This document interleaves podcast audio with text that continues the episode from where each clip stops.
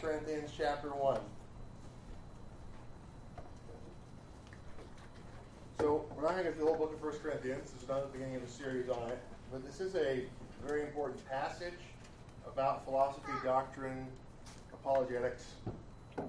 What we have is Paul, he's writing, he's writing to a church, a church at Corinth, and he calls blessing in verse 3. At verses 4 through 9, what we enter into here is a thesis statement for the book. So, what we're told is, I thank my God always concerning you for the grace of God which was given to you by Christ Jesus.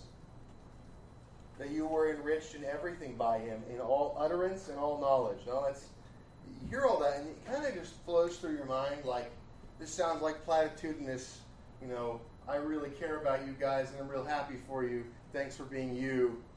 Right? That's what you that's kind of the tendency when we hear these blessing statements or, or these I'm thankful for you statements. Let's back it up. What is he thankful for? The grace of God, which was given to them by Christ Jesus. Okay?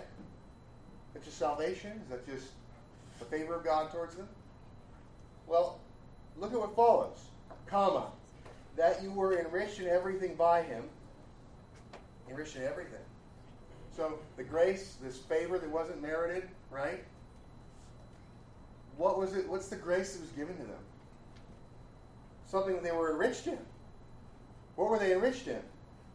All utterance and all knowledge. Utterance. What's that? Words. Knowledge. It's thought content. It's what words communicate. So the words that were given by God, by the grace of Christ, it gives knowledge. Utterance and knowledge. Verse 6 Even as the testimony, words, of Christ was confirmed in you. And so the testimony and the utterance, knowledge, and that testimony being confirmed in you. Parallel.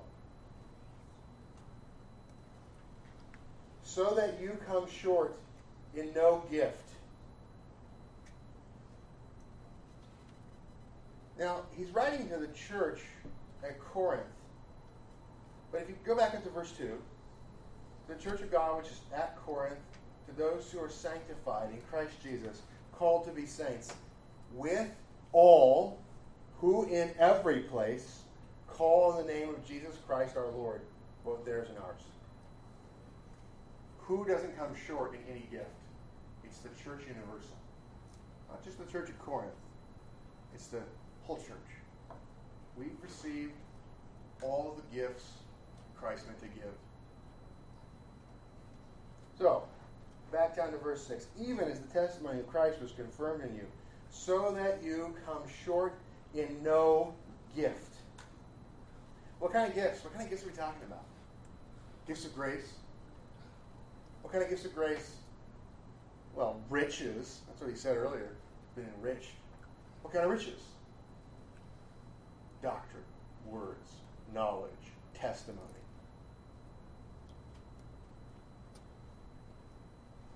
The theme of the book is about revelatory gifts. That's what it's about. It's about how do you know? Knowledge comes through the revelation that God gives. So that you come short in no gift, eagerly waiting for the revelation of our Lord Jesus Christ. People want to make that about when Jesus Christ returns, and it's not. It's about the revelation that came through the testimony, that came through the utterance, that came by the knowledge that was confirmed in us. That's what it's about. There's a very specific reason people want to make that into the second coming. It's because they don't like how chapter 13 works if you don't. Chapter 13 talks about the cessation of tongues. Pentecostals have a real problem there. Since their entire theology is built upon this if you don't have tongues, you aren't saved. And you can see modified Pentecostalism that says, well, it's a second blessing. But it continues, and true churches have tongue speaking. It's false. 1 Corinthians 13 clearly teaches that that will stop when? When the complete revelation comes. Okay, that's what 1 Corinthians 13 talks about. When you look at the context, it's abundantly clear. It's talking about revelatory gifts and how the partial will stop when the complete comes. Context is very clear. In order to provide some reason to read it that way, the fight moves to verse 7 here. What is this revelation of Jesus Christ? That's supposed to provide a basis to make chapter 13 about Jesus and his second coming, as opposed to revelatory gifts. So that you come short in no gift, eagerly waiting for the revelation of our Lord Jesus Christ, who will also confirm you to the end, that you may be blameless in the day of our Lord Jesus Christ. That is the day of judgment. Revelation is not. God is faithful, by whom you were called into the fellowship of his Son, Jesus Christ our Lord. We need the revelation of Jesus Christ so that we can be confirmed to hold on until Christ returns. The revelation is complete, is given to us so we can hold on until Christ returns. We don't just hold on like holding out. It's not just like machine guns over the wall, like soon the airstrike will come, and, and then, no, it's we're advancing. Remember, it's the gates of hell, not the gates of the church. It's the gates of hell that are being overcome, not the gates of the church that are being overcome. It's not the gates of the church that are holding on for dear life, just white knuckling through. It's the gates of hell. We're battering them down. We're taking the place over. We're tearing down the towers. All of their strongholds get destroyed. So, what we're doing is we're taking the testimony, we're taking the utterance, we're taking the knowledge, we're taking the revelation, we're taking the gifts that have been given to us by the grace of the Lord Jesus Christ. We're filling the earth with it. The revelation is important, the testimony is important, the utterance is important, the knowledge is important. They are supernaturally given. They're words from God. They're in the mind of Christ. That's what we have. That's what we have. Other people don't have. We have the words of Christ. The words of Christ stored up in your heart give you power. The words of Christ believed are the instrument of justification. The words of Christ spoken overcome the enemy. The words of Christ prayed call down the power of heaven. We have the words of Christ. We have the mind of Christ. We are being renewed after the image of Christ. Our rational service comes from our being transformed after the most rational man to ever walk the earth. Verse 10. Now I plead with you, brethren, by the name of our Lord Jesus Christ, that you all speak the same thing. This is why we have a confessional standard. This is what covenanting's about. That we can all speak the same thing and that there be no divisions among you, but that you be perfectly joined together in the same mind and in the same judgment. Judgment's about what's right and wrong. That's the covenant of uniformity of practice. That's what we do. It's how we work together. Have you seen how this is all over the place in the Bible? I'm like showing you, showing you, showing you places where this exists, this idea of a covenanted uniformity the confessing the same things, having the same judgment, doing the same thing together. This idea of having unity. The unity of doctrine and practice is a big deal. In the history of the church, the church has cared about having uniformity of doctrine and practice, including worship. It's always bothered Christians when there was disagreement about how to worship God, except for right now and the thing that's really disturbing about it is it's evangelicals who don't care. The people who have the gospel. Why? There's this disregard of the authority of the church, a disregard for the care about the worship, a disregard for the unity, for covenanting. I think it's because there's an infection in America. That infection is a doctrine of thinking that the individual is not joined by divinely established bonds of duty through institutions like the household, the church, and the state. And hopefully that's a theme that you think you've heard a lot from me. Part of the reason I say that a lot is because it is a heresy in our time to think about any of those as anything other than voluntary institutions except for the state.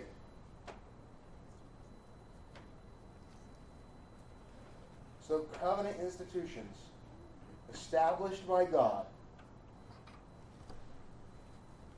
we seek to share together in a spoken word what we confess and have unity, not division, being perfectly joined together in the same mind and in the same judgment. When you disagree with a brother, it should bother you. You should be desiring to figure out why you disagree. Doesn't mean you have to make it really contentious and demand that it be resolved right then. But it should be something that gets put on your to-do list. This caring about agreeing with each other. And you're going to do that until you die. But coming to greater and greater agreement and helping your kids to be there so they're in more and more agreement, that's the progress of the unity. The progress of the unity. Where you come to agree and you speak the same thing, you have the same mind, you have the same judgment, there is not division, you're perfectly joined together. Now, at the same time, we have different jurisdictions so that we can operate while we disagree different heads of house, different local churches, individuals.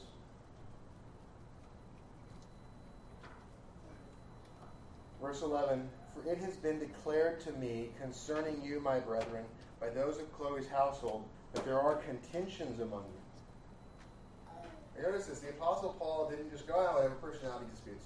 He went, I'm going to write a letter inspired by the Holy Spirit and this letter is going to talk about at the very beginning how big of a deal it is that there are divisions in a particular local church.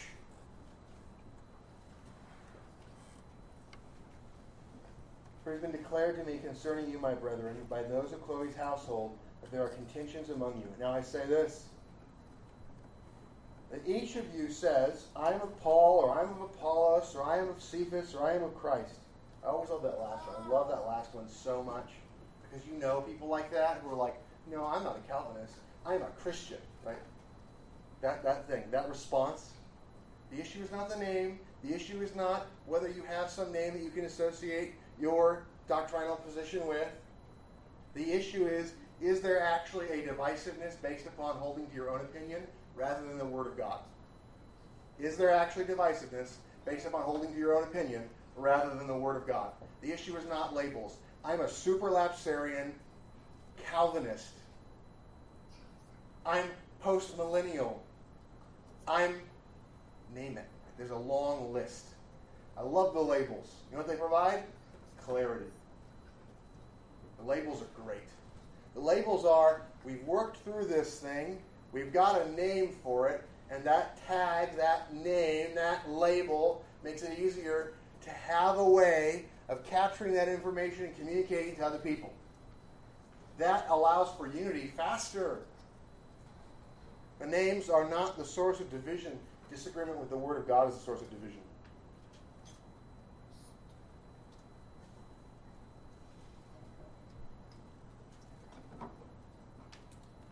Verse 13 Is Christ divided? Was Paul crucified for you? Or were you baptized in the name of Paul?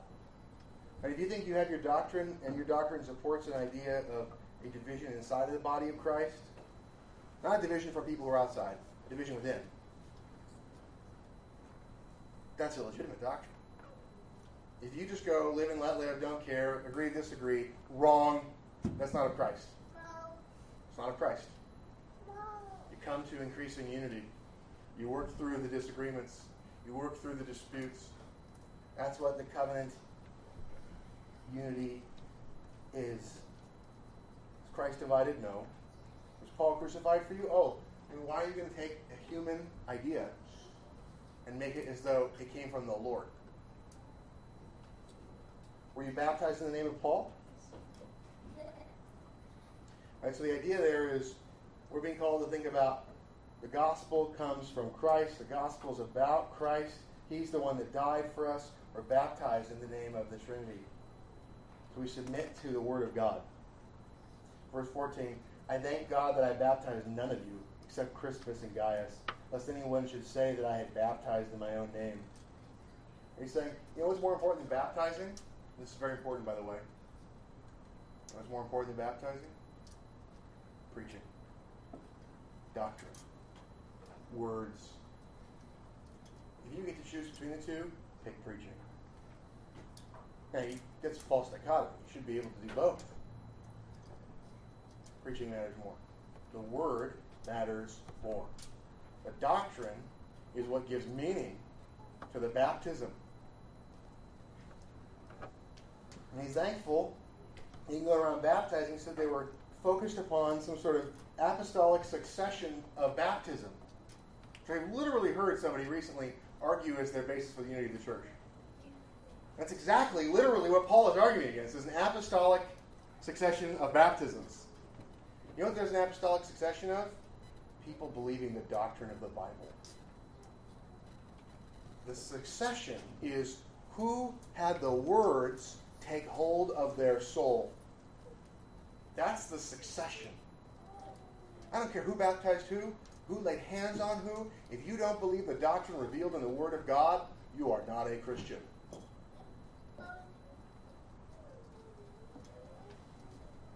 The words, not the outward forms. The words believed. I thank God that I baptized none of you except Crispus and Gaius, lest anyone should say that I baptized in my own name. Yes, I also baptized the household of Stephanas. Besides, I do not know whether I baptized any other. Christ did not send me to baptize, but to preach the gospel. Remember, I told you 1 Corinthians 15, verses 1 to 11, Paul defines there the gospel. There's that doctrine, there's a pattern of words, there's a confessional statement. That text. Christ did not send me to baptize, but to preach the gospel, not with wisdom of words, lest the cross of Christ should be made of no effect. What does that mean, wisdom of words? Isn't words the means by which God communicates wisdom? Yes.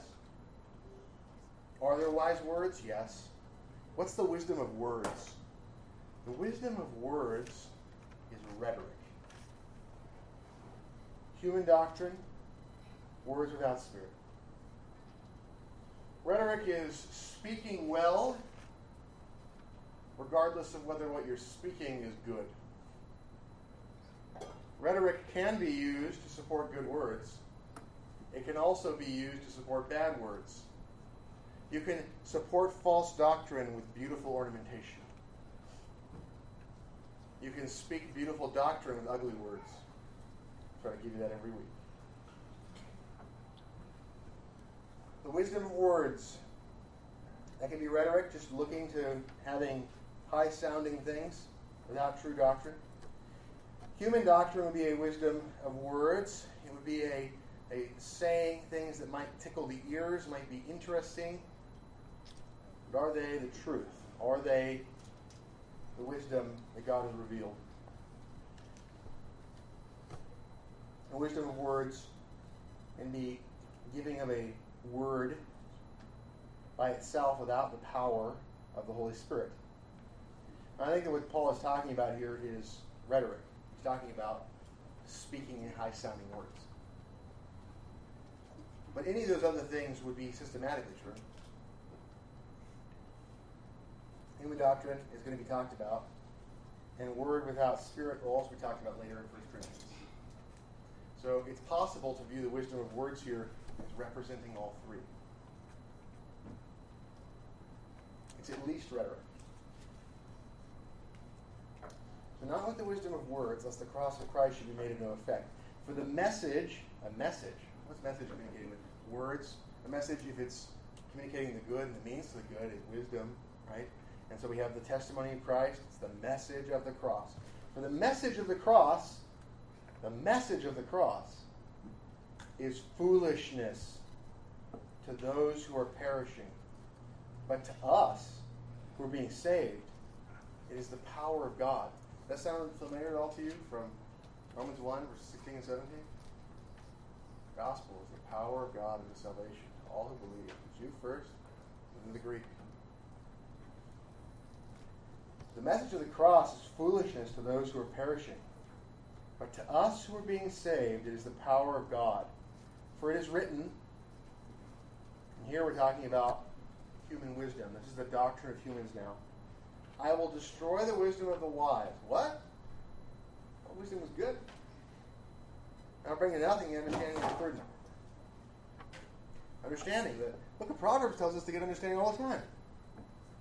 To be prudent. What's the deal? The Bible contradicting itself? The point here, and it's going to be explained down further, okay, but the point here is you could put quotes around the word wisdom. The wisdom of the wise. Right? Quotes around wise as well. Right? So it's the fake wisdom of the pretend wise. And bring to nothing the fake understanding of the fake prudent. Right? Those that the world upholds as wise or prudent. Their understanding, their wisdom, it is not understanding, it is not wisdom. In other words, the wise people of the world, the false philosophies, the false philosophers. Verse 20, this is going to explain that. Where is the wise? Where is the scribe? Where is the disputer of this age? Right, so the wise person of this age, the scribe of this age, the disputer of this age. Has not God made foolish the wisdom of this world? You see how that's explaining for us earlier on the wisdom above, the wise above. Those are the quotes around it. Verse 21 For since the wisdom of God, sorry, for since in the wisdom of God, notice here wisdom is attributed to God. God has wisdom. Therefore, is all wisdom bad? No. Paul is laying side by side for us wisdom of God versus the wisdom of the world.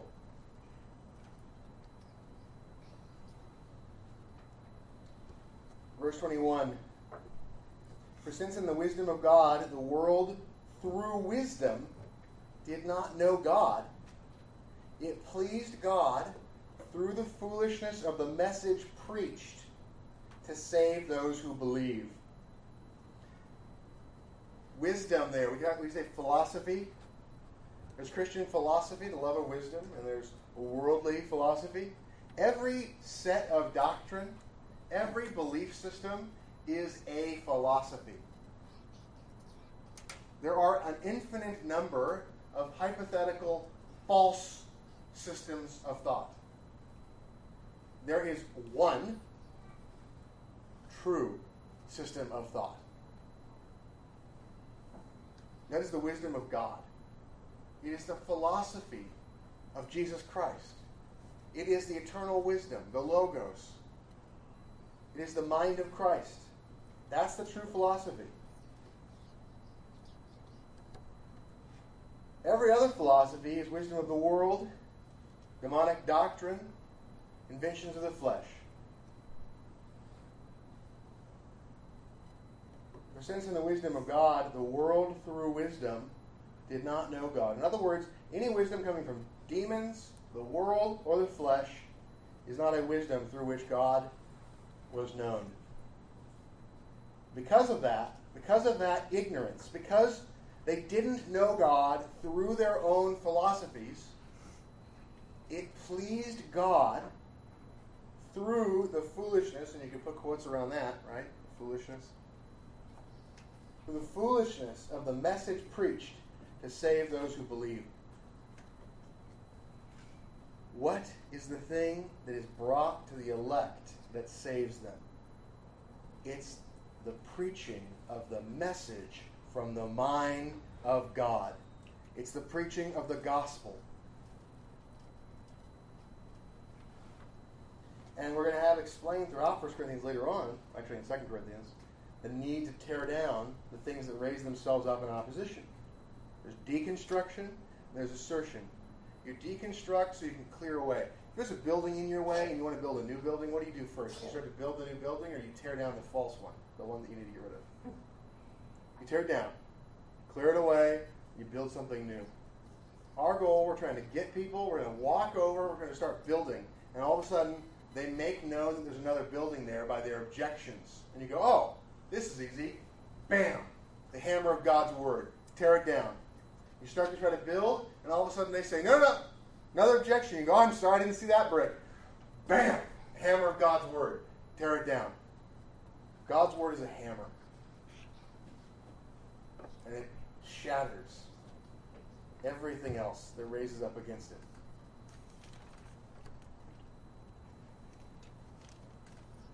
Please God through the foolishness of the message preached to save those who believe. For Jews request a sign, I want to see it. I want to touch it. I'll believe it when I feel the holes in his hands and his side.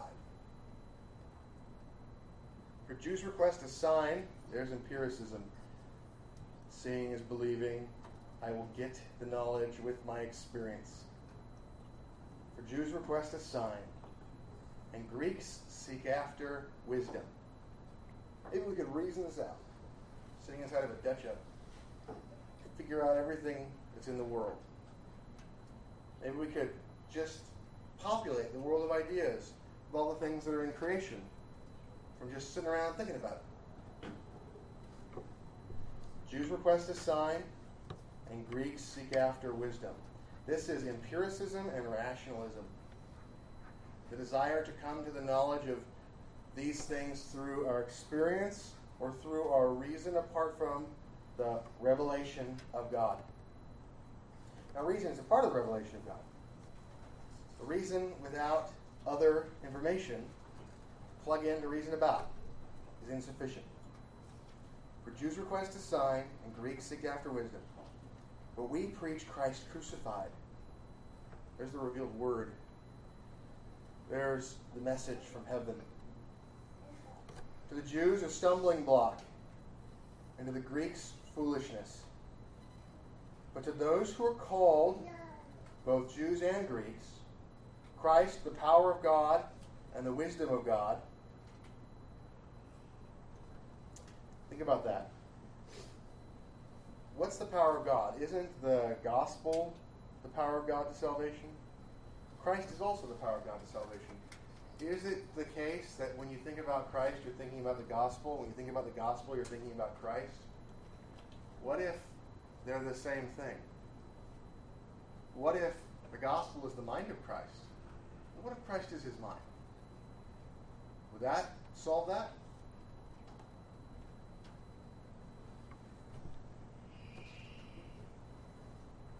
For Jews request a sign and Greeks seek after wisdom, but we preach Christ crucified.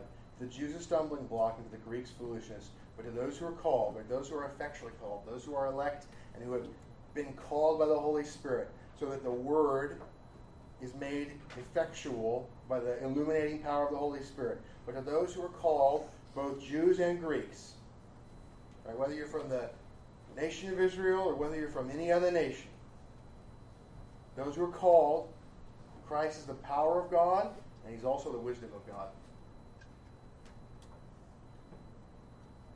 Because the foolishness of God, you can put quotes around foolishness again there. Because the foolishness of God is wiser than men. And the weakness of God is stronger than men. Weakness, you can put quotes as well. It's a sarcasm. Paul's a little bit sarcastic. A little bit sarcastic. Of good.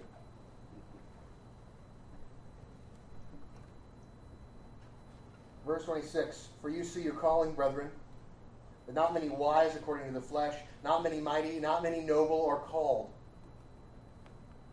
But God has chosen the foolish things of the world to put to shame the wise. If you're so smart, why didn't you figure it out? Go to the academy. Go to the philosophers. They don't know the difference between a boy and a girl. Right? Think about this. It never ceases to astound me. This is where we are. This is where we are.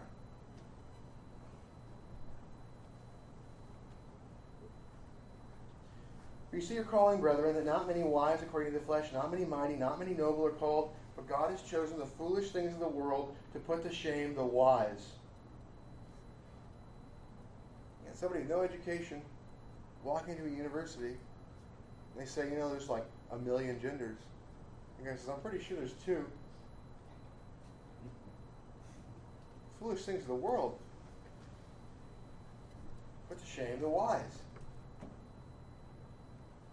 God has chosen the weak things of the world to put to shame the things which are mighty.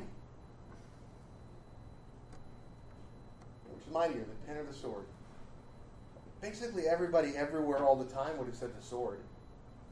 Except that the Christianity changed the world with the pen.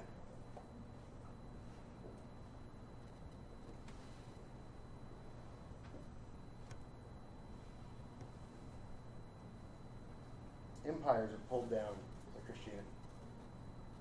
the book of Daniel, it's basically repetition over and over again, prophecy that, hey, you know, there's going to be great empires, and you know it's going to destroy the most powerful one of all, the kingdom of the Lord Jesus Christ coming into the world. It's going to grind them to dust. That's the message over and over again in the book of Daniel. You read the book of Daniel, there's a bunch of visions that basically say that over and over again. That's it. Kingdom of Christ dominates those things. You look around, you feel discouraged.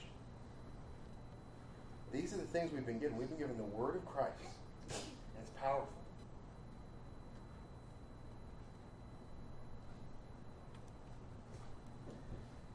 28. And the base things of the world and the things which are despised, God has chosen, and the things which are not, to bring to nothing the things that are, that no flesh should glory in his presence. Why does God use the ragtag presence of the church to overcome the world? Because it glorifies his name. Why did he why did he choose Israel as opposed to Pharaoh? Because he set Pharaoh up to crush him under the sea. He raised him up that he might show his power in him. This is the storyline God likes. Raise up enemy, raise up Goliath, defeat Goliath, give honor to David, give honor to Israel, give honor to the church.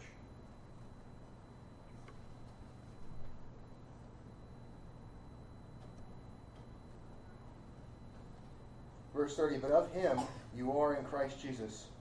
And of God, from God, you are in Christ Jesus, who became for us wisdom from God, and righteousness, and sanctification, and redemption. That as it is written, he who glories, let him glory in the Lord. Jeremiah chapter 9, verses 23 to 24 talks about don't let the wise glory in their own wisdom. And it's talking about human wisdom. Don't let the, the strong glory in their strength. Don't let the, the fast or the rich. And this the idea of the glory the various things you can glory in. He says, you know, if you're going to glory in anything, glory in this. Let him glory in the Lord. And actually, the long version in Jeremiah is, let him glory in this, that he knows and understands me. That's what you're supposed to glory in. That's not all like Romans. Don't be ashamed. What do you glory in? glory in the knowledge of God, glory in the gospel. So Romans is like he starts out with the negative side, and that's the letter you get. If You don't be ashamed. That's the letter you get. First Corinthians is like, let's glory in this, and this is the letter you get. Same thing, presented in two different angles. One, what should you glory in? The other one, don't be ashamed of it. Chapter 2, verse 1.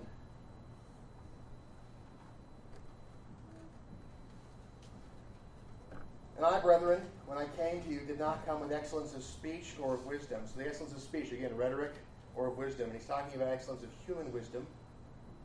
But he doesn't take Aristotle and say, I'm going to use Aristotle to prove the God of the Bible. Nailed it. Doesn't do that. He doesn't say, I'm going to take Plato, prove the God of the Bible. Nope. He doesn't go with empiricism to prove the Bible. He doesn't go with rationalism to prove the Bible. Here's the Word of God, the Word from heaven, the Logos, the eternal Word. And I, brethren, when I came to you, did not come to you with excellence of speech or of wisdom, declaring to you what? The testimony of God. For I determined not to know anything among you except Jesus Christ and Him crucified. In other words, he preached the gospel. He preached the gospel. He took the word of God, he took the message, he took the testimony, and he preached that. We want to spend our time in the Word. We want to present the Word. We want to take the Word from heaven and we want to proclaim it. It's powerful. It transforms individuals, it transforms homes, it transforms churches, it transforms the world, it transforms states. The proclamation of the Word of God. They tell you, I don't care about the Bible. You tell them, God doesn't care that you don't care about the Bible. You keep proclaiming it. Let them attack it. They'll attack it. I guarantee it. Shoot back. They present something stupid, tear it down. What they have to say is stupid. I guarantee it. I guarantee it. If it's not the word given from heaven, I guarantee you it's stupid. You will be able to find how to tear it down. If you don't know how to tear it down, go study. Figure it out. Come talk to me. Let's work through it. Claim the word. Paul went to Corinth, and he was determined to know nothing except Jesus Christ and Him crucified. He proclaimed the word from heaven. I was with you in weakness, in fear, and in much trembling. And my speech and my preaching were not with persuasive words, rhetoric, of human wisdom, content, not from the Bible, but in demonstration of the Spirit and of power. You remember those three categories I remember earlier? I told you about? There they are. That your faith should not be in the wisdom of men, but in the power of God. Power of God, is that talking about miracles? No. It's talking about the gospel. The gospel and Christ are the power of God and are the wisdom of God. Your faith is in the wisdom of God, it's in the power of God. It's in the Word of God from heaven. And it's illuminated to you by the power of the Holy Spirit.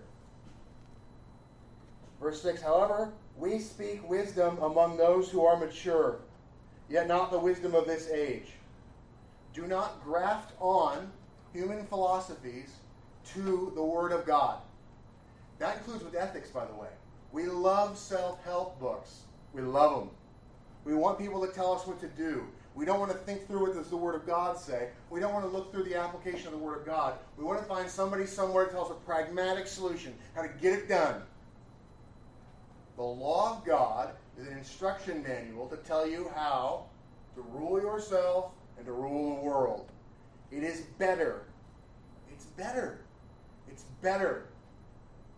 You think it's not sufficient? You're wrong. You're dissatisfied with it? You're bored? The problem's in you. Shut up. Go back to the Word of God. Get the law. Meditate on it day and night.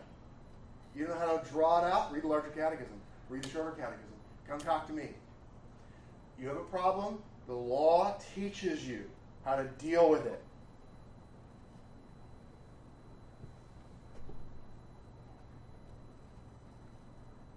With in weakness, in fear, and in much trembling. And my speech and my preaching were not with persuasive words of human wisdom, nor with rhetoric, nor with doctrine made up by men, but in demonstration of the Spirit and of power, that your faith should not be in the wisdom of men, that your faith should not be in the wisdom of men, that your faith should not be in the wisdom of men, but in the power of God. However, we speak wisdom among those who are mature, but not the wisdom of this age, nor of the rulers of this age. Who are the rulers of this age? President Biden, the ruler of the age? I can't finish an ice cream cone. Not the ruler of the age. Who's the ruler of the age? Philosophers. Marx, Sartre, Nietzsche. The philosophers of the age are the ones who rule its ideas and doctrines, its belief systems, its views of what's good and what's evil that move armies and pull down empires.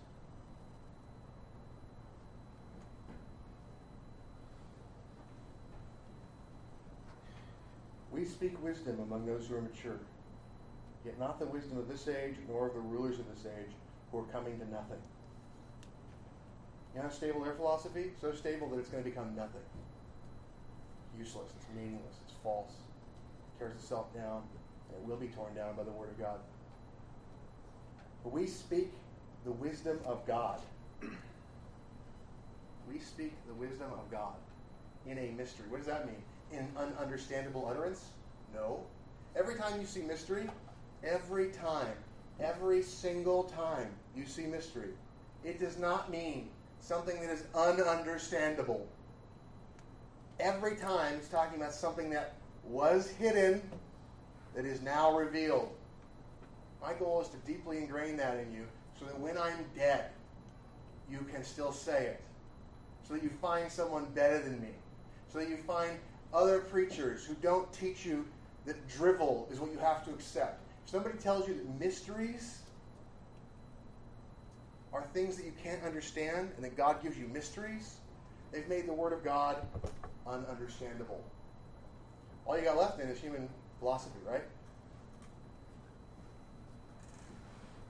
So the understandability of the Word of God is foundational to everything else.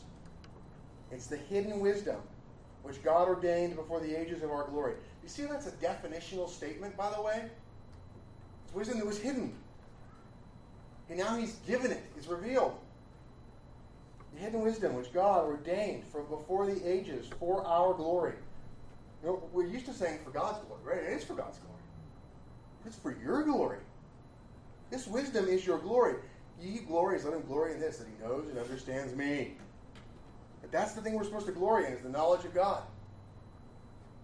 Ask yourself for real, do you glory in the doctrine? It's the thing. It's the thing. Give us a book.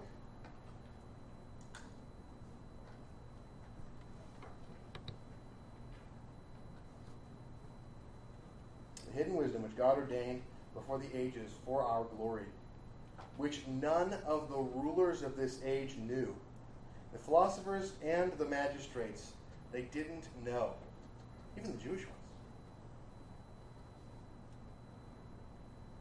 For had they known, they would not have crucified the Lord of glory. But they did. Why did God do that? So he could triumph in it. Think they won. Jesus is dead. Satan glories over the dead body of Christ. Broken, shattered, blood out. What do they do when he was resurrected? Like the smug look off their face real quick. Lord of glory ascended to heaven, reigning now. Which none of the rulers of this age knew, for had they known, they would not have crucified the Lord of glory. But as it is written, people say this is about heaven, by the way, and it is not. This verse right here, listen. Eye has not seen, nor ear heard, nor have entered into the heart of man the things which God has prepared for those who love him. What's being talked about there? The hidden wisdom, the mystery, the message of God, the wisdom. It's not talking about, you know, nobody's seen with their eyes or it hasn't entered into the heart of man what heaven's going to be like. This is the way you get this in a lot of pop preaching. That's not at all what the context is talking about. All the philosophers are really bad, but you know what? Heaven's going to be sweet. It is not what the text is saying. The text is saying the philosophers, they don't know anything. But you know what? Even though eye hasn't seen and ear hasn't heard, and human hearts haven't invented out of their flesh these doctrines, they are revealed. These are the things which God prepared for those who love Him the hidden wisdom, the mystery. Eye has not seen, ear has not heard. What does that sound like? Empiricism? Nor has it entered into the heart of man. What does that sound like? Rationalism?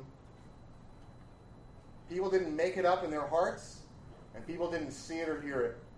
They didn't touch it, taste it, or feel it either. Smell? What I forgot?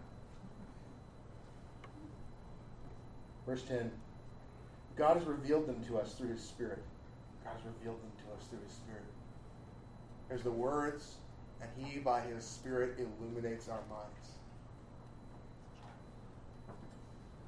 For the Spirit teaches all things, yes, the deep things of God. For what man knows the things of man, except the Spirit of the man which is in him. Here's the argument in verse 11. You think you're going to know anything that God thinks?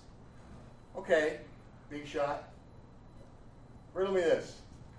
Do you know what I'm thinking right now? Then why do you think you know what God is thinking? You're going to figure it out by looking at his eyes real intently? We get it because God speaks it with his mouth. He gives us words. How do we know what he's thinking? How do we know him? How do we know God? Because he's given us words.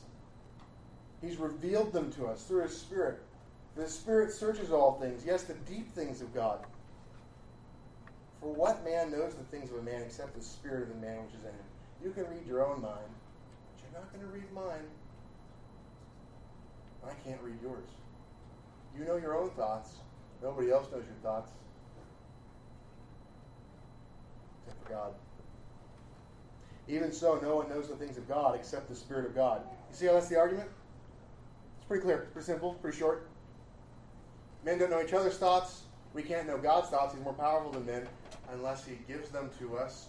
Even so, no one knows the things of God except the Spirit of God. Now, we have received not the Spirit of the world.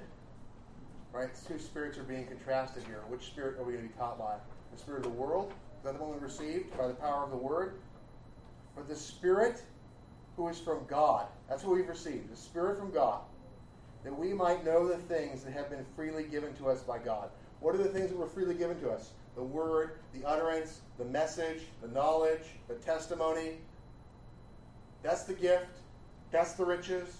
That was what delivered. Those were freely given to us. These things we also speak. What are the things we speak? The things that were freely given. These things we also speak. Not in words which man's wisdom teaches, but which the Holy Spirit teaches. So we're dealing with words from the Holy Spirit. And get this comparing spiritual things with spiritual. This is the doctrine called the analogy of the faith, also known as comparing Scripture with Scripture, also known as systematic theology. What are the spiritual things being contrasted with spiritual things? Words. They are Holy Spirit words. These things we also speak, not in words which man's wisdom teaches, but which the Holy Spirit teaches, comparing spiritual things with spiritual. Comparing spiritual words, Holy Spirit words, Holy Spirit words. But the natural man does not receive the things of the Spirit of God, for they are foolishness to him. Nor can he know them, because they are spiritually discerned. Right? We can't figure them out. We can't even know them apart from the Holy Spirit causing us to get it. They're spiritually discerned. They're Holy Spirit discerned. We put a capital S there. Spiritually discerned. But he who is spiritual judges all things. Yet he himself is rightly judged by no one. What does it mean that he judges all things but isn't judged by anyone? Think about this. You got two Christians, both of them say, I can judge everything, judge all things. And then one Christian looks at the other and says, I can judge all things. And he says, But you can't judge me, I'm judged by nobody. How does this work? How does this fit together logically? We can judge all things by the words of the Holy Spirit, and it's the Holy Spirit's judgment. But we're judged by nobody. We're judged by no worldly wisdom. The only thing that judges us is God. So we can apply the Word of God to each other. And in that way, we're not judging each other. God's Word is judging. Verse 16 For who has known the mind of the Lord that he may instruct him? Nobody, right? Nobody. Nobody knows the mind of God so we can tell God what to do. Except we have the mind of Christ. How we have the mind of Christ? Words, message, testimony, knowledge, utterance. These are the things that were given to us. This is the revelation. These are the words from heaven. This is the Logos. This is the wisdom of God. We have the message, we have the gospel, we have the words, and that gives us the mind of Christ.